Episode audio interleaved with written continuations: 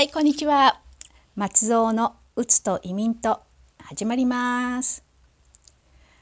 はい、NEXT Talk 3分トーク第4弾ということで今日はですね、英語のリスニングとスピーキングの強化にもってこいのあのアプリを見つけましたのでそのご紹介をしたいと思います。えー、名前はエルサスピークご存知の方もねいらっしゃるかもしれませんよね。この ELSA というのは ELSA English Language Speech Assistant の頭文字を取って ELSA ですね。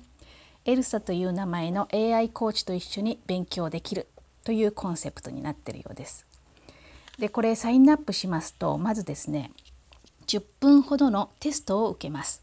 実際に自分が、えー、どれぐらい今話せているのかどれぐらいスピーキングに正確さがあるのかというチェックをするんですね。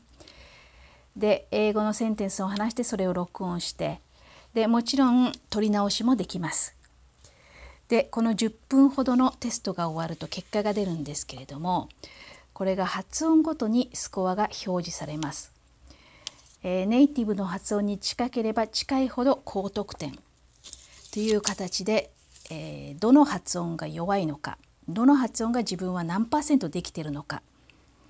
ということがあの一目瞭然で分かります。これはなかなかあのいいんじゃないかなと思いました。どれぐらい何パーセントぐらい近く何パーセントぐらい遠いのかっていうのがネイティブな発音から分かるのはあのいいと思います。でちなみに私はですね TH とか S、SH とか、えー、PTK といった子音は OK なんですけれどもやっぱり L と R が弱くてですね L と R はですね69%。ガーンという感じで、えー、スコアが出ましたまだまだ、えー、ネイティブの発音とは程遠いようですね。でこのテストの結果をもとにですねパーソナライズドレッスンっていうのが組まれましてこれはパーソナルレッスンですね。でこれプロファイルでプロフィールでですね、えー、マダータン母国語を日本語に変えることもできるんですね。で日本語に変えると自動的に日本語表示になるので、えー、英語全くの初心者という方でも結構とっつきやすいんじゃないかなと思いました。あのゲーム感覚でね画面も綺麗だし、え本当に簡単に、